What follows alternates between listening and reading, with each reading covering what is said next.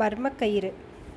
சிறைக்கூடத்தின் இருள் சூழ்ந்த அறைக்குள்ளே கோரைப்பாயில் தன்னந்தனியாக படுத்திருந்த பரஞ்சோதிக்கு மேற்கூறிய மாமனுடைய புத்திமதி நினைவுக்கு வந்தது.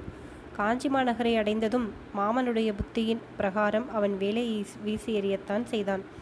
ஆனால் அந்த பொல்லாத வேல் மதம் கொண்ட யானையின் மேல் விழுந்து தொலைத்தது. அவனுடைய அதனுடைய பலன்தான் தன்னை சிறையிலேயே கொண்டு வந்து சேர்த்தது என்பதை எண்ணிய போது பரஞ்சோதிக்கு சிரிப்பு வந்தது. காஞ்சி மாநகர் சேர்ந்த முதல் நாள் இரவை தான் சிறைசாலையில் கழிக்க வேண்டியிருந்தது என்பதையும் அவனுடைய தாயும் மாமனும் அறிந்தால் என்ன நினைப்பார்கள்? தான் காஞ்சிக்கு புறப்பட்ட சமயத்தில் வீட்டு சுவருக்கு அப்பால் தனியாக நின்று கனிவும் கண்ணீரும் ததும்பிய கண்களால் விடை கொடுத்த உமையாளுக்கு தான் என்னமாயிருக்கும்? காஞ்சியில் தமிழ் கல்வியும் சிற்பக்கலையும் கற்றுக்கொண்டு திரும்பி ஊருக்கு போனதும் இந்த முதல் நாள் சம்பவத்தை சொன்னால் அவர்கள் ஒருவேளை நம்ப மறுத்தாலும் மறுக்கலாம். இன்று மத்தியானம் தன்னிடம் யாராவது இப்படியெல்லாம் நடக்கும் என்று சொல்லியிருந்தால் நம்பியிருக்க முடியுமா? சட்டென்று பரஞ்சோதிக்கு ஒரு விஷயம் நினைவு வந்தது. அந்த புத்த சந்நியாசி என்ன சொன்னார்? இன்று இரவு உனக்கு ஒரு கஷ்டம் வரும் என்று சொன்னார் அல்லவா? அது உண்மையாகிவிட்டதே. உண்மையிலேயே அவர் முக்காலமும் உணர்ந்த முனிவரா? அன்று நண்பகலில் அந்த புத்த சந்நியாசியை அவன் சந்தித்த சம்பவத்தை நினைத்துக்கொண்டு பரஞ்சோதி தனக்குத்தானே நகைத்து கொண்டான் அந்த சம்பவம் பின்வருமாறு. காலையெல்லாம் வழி நடந்த பின் காஞ்சி நகர் இன்னும் ஒரு காத தூரத்தில் தான் இருக்கிறது. என்று பரஞ்சோதி தெரிந்து கொண்டு சற்று இலைப்பாரி செல்லலாம் என்று சாலையோரத்தில் ஒரு மரத்தடியில் படுத்து கொண்டான். அவனுடைய தலைமாட்டில் மூட்டையும் அவன் பக்கத்தில் வேலாயுதமும் கிடந்தன. சிறிது நேரத்திற்கெல்லாம் சாலையோடு ஒரு புத்த சந்நியாசி வருவதை அவன் பார்த்தான்.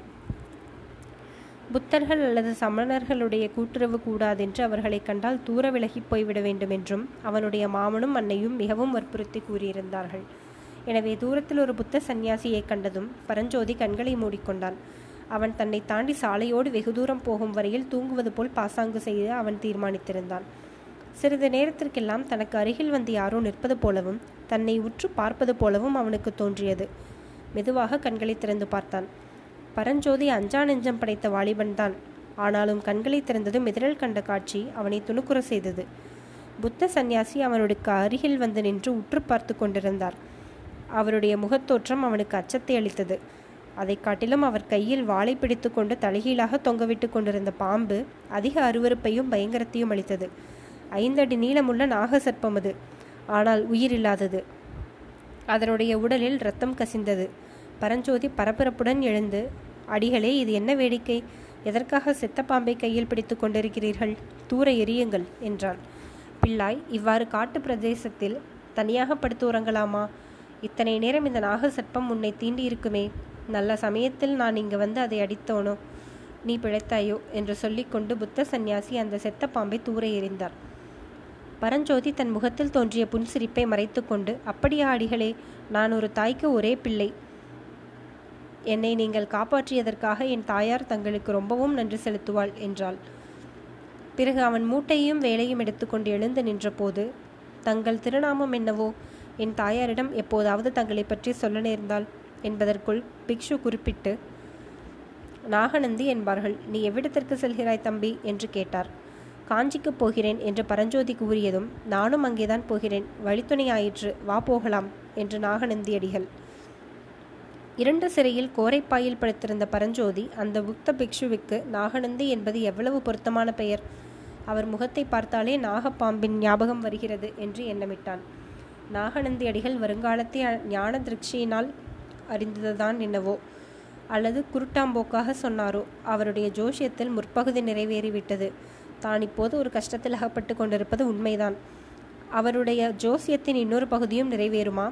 புத்த பகவான் அருளால் அந்த கஷ்டம் நீங்கும் என்று சொன்னது பழிக்குமா? ஆம் பழிக்கத்தான் வேண்டும். உண்மையில் பரஞ்சோதி தன்னுடைய நிலைமையை குறித்து அதிகம் கவலைப்படவில்லை. ஏதோ தவறுதலால் தன்னை சிறையில் அடைத்திருக்கிறார்கள் என்னும் உண்மை தெரியும் போது தன்னை நிச்சயம் விடுதலை செய்து விடுவார்கள் என்று உறுதியாக நம்பினான். எனவே இன்றிரவு நிம்மதியாக தூங்குவதுதான் சரி. ஆனால் ஏன் தூக்கம் வரமாட்டேன் என்கிறது? ஓஹோ எல்லாம் இந்த ஒரு ஜான் கயிர் வயிறு செய்யும் காரியம்தான். ராத்திரி ஒன்றும் சாப்பிடவில்லை அல்லவா? வயிறு பசியை கிள்ளுகிறது. அதனால்தான் தூக்கம் பிடிக்கவில்லை. நல்ல காஞ்சி நகரம். நெடுந்தூரம் யாத்திரம் செய்து வந்த அதிதிகளை ராப்பட்டினி போட்டுக் கொள்ளுகிற இந்த நகரத்தை பற்றி என்னத்தை சொல்வது? காஞ்சி நகரை அணுகிய போது அந்த திகம்பர ஜன முனிவர் எதிர்பட்டார் அல்லவா அந்த ராப்பட்டினிக்காரனின் முகதரிசனத்தின் பல் பலன்தான் இன்றிரவு தனக்கு அன்னம் அபாவமாக போய்விட்டது போலும். மேற்சொன்னவாறு பரஞ்சோதி சிந்தனை செய்து கொண்டிருக்கையில் அந்த அறையில் உண்டான ஒரு மாறுதல் அவனுடைய கவனத்தை சட்டென்று கவர்ந்தது. சற்று முன்வரையில் இருள் சூழ்ந்திருந்த அந்த அறையில் இப்போது கொஞ்சம் வெளிச்சம் காணப்பட்டது. இந்த மாறுதலுக்கு காரணம் என்னவென்று அதிசயித்த பரஞ்சோதி மேலே பார்த்தான். கூரையிலிருந்த சிறு துவாரத்தின் வழியாக சந்திர கிரகணம் உள்ளே புகுந்து வந்ததுதான் என்று தெரிந்தது. இத்தனை நேரம் இல்லாமல் இப்போது திடீரென்று மேற்கூ மேற்படி துவாரம் எப்படி ஏற்பட்டது என்று ஒரு கணம் பரஞ்சோதிக்கு வியப்பாயிருந்தது. இல்லை இல்லை துவாரம் எப்போதும் இருந்திருக்க வேண்டும். ஆனால் துவாரத்திற்கு நேராக இப்போதுதான் சந்திரன் வந்திருக்கிறது. என்று தனக்குத்தானே சந்தேக நிவர்த்தி செய்து கொண்டான். ஆம் பூரணச்சந்திரனுடைய மோகன நிலவானது வெளியுலகத்தை எல்லாம் அப்போது சொப்பன சௌந்தரிய லோகமாக செய்து கொண்டிருக்கிறது. இந்த விஷயத்தை தனக்கு எடுத்து சொல்லி தன்னுடைய வயிற்றெரிச்சலை கொட்டிக் கொள்வதற்காகவே மேற்கூரை துவாரத்தின் வழியாக அந்த சந்திர கிரகணம் உள்ளே புகுந்து வருகிறது போலும். ஆஹா இது என்ன? உள்ளே ஒரு வரும் நிலவு வெளிச்சம் இப்போது அதிகமாகிவிட்டதே. துவாரம் பெரிதாகி இருப்பது போல் தோன்றுகிறதே. அடடே முதலில் பார்த்தபோது ஒரு கை கூட நுழைய முடியாத சிறு துவாரமாயிருந்தது. இப்போது ஆள் நுழையக்கூடிய அளவு பெரிதாகிவிட்டதே. இது என்ன இந்திரஜாலமா அல்லது மகேந்திர ஜாலமா மகேந்திர சக்கரவர்த்தியின் காஞ்சி மாநகரம் மாயஜால நகரமாயிருக்கிறதே. ஐயையோ இது என்ன பயங்கரம்? பரஞ்சோதியின் மூச்சு ஒரு நிமிஷம் நின்று போய்விட்டது. மேற்கூரை துவாரத்தின் வழியாக நெளிந்து நெளிந்து கீழே வந்தது ஒரு நீளமான பாம்பு. இல்லை இல்லை பாம்பு இல்லை அது வெறும் கயிறுதான். சி என்று மத்தியானம் அந்த புக்த பிக்ஷு செத்த பாம்புடன் வந்து தன்னை திடுக்கிட செய்தாலும் செய்வார். கயிற்றை பார்த்தால் கூட பாம்பு மாதிரி தோன்றுகிறது. மேற்கூரை துவாரத்தின் மர்மம் இப்போது புலப்பட்டது. யாரோ வேண்டுமென்றுதான் கூரையில் துவாரம் போட்டிருக்கிறார்கள். அதன் வழியாக கயிற்றை உள்ளே விடுகிறார்கள். எதற்காக? வேறு எதற்காக இருக்கும்? தன்னை தப்பு விதிப்பதற்காகத்தான் ஆனால் முன்பின் தெரியாத இந்த பெரிய நகரில் தன்னிடம் அவ்வளவு சிரத்தை கொண்டிருப்பவர்கள் யார்? தான் அந்த சிறைச்சாலை அறையில் இருப்பது அவர்களுக்கு எப்படி தெரிந்தது? இதற்குள்ளாக கயிற்றின் முனை கீழே அவன் கைக்கு எட்டும் தூரத்தில் வந்துவிட்டது. இன்னும் கீழே வந்து தரையையும் தொட்டுவிட்டது. பிறகு அந்த கயிறு இப்படியும் அப்படியும் அசையத் தொடங்கியது. மேலே இருந்த கயிற்றை விட்டவர்கள் அதை குலுக்குகிறார்கள் என்பதில் சந்தேகமில்லை. எதற்காக தன்னை அந்த கயிற்றின் வழியாக மேலே வரும்படி சமிக்கை செய்கிறார்களா? அப்படித்தான் இருக்க வேண்டும்.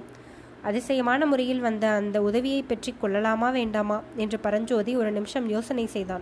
ஆனால் வேறு என்ன தொல்லைகள் விளையுமோ என்பதற்காக ஒரு பக்கம் அவனுக்கு யோசனையாயிருந்தது. இவ்வளவு சிரத்தை எடுத்து தன்னை காப்பாற்ற விரும்புகிறவர்கள் யார் என்று தெரிந்து கொள்ள ஒரு பக்கம் அவனுக்கு பேராவல் உண்டாயிற்று. அத்தோடு இன்னொரு முக்கிய காரணமும் சேர்ந்தது. அது அவனுடைய வயிற்றை கிள்ளிக் கொண்டிருந்த பசிதான்.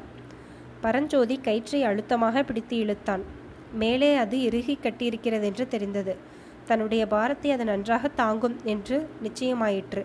உடனே கயிற்றின் வழியாக அவன் மேலே ஏறத் தொடங்கினான்.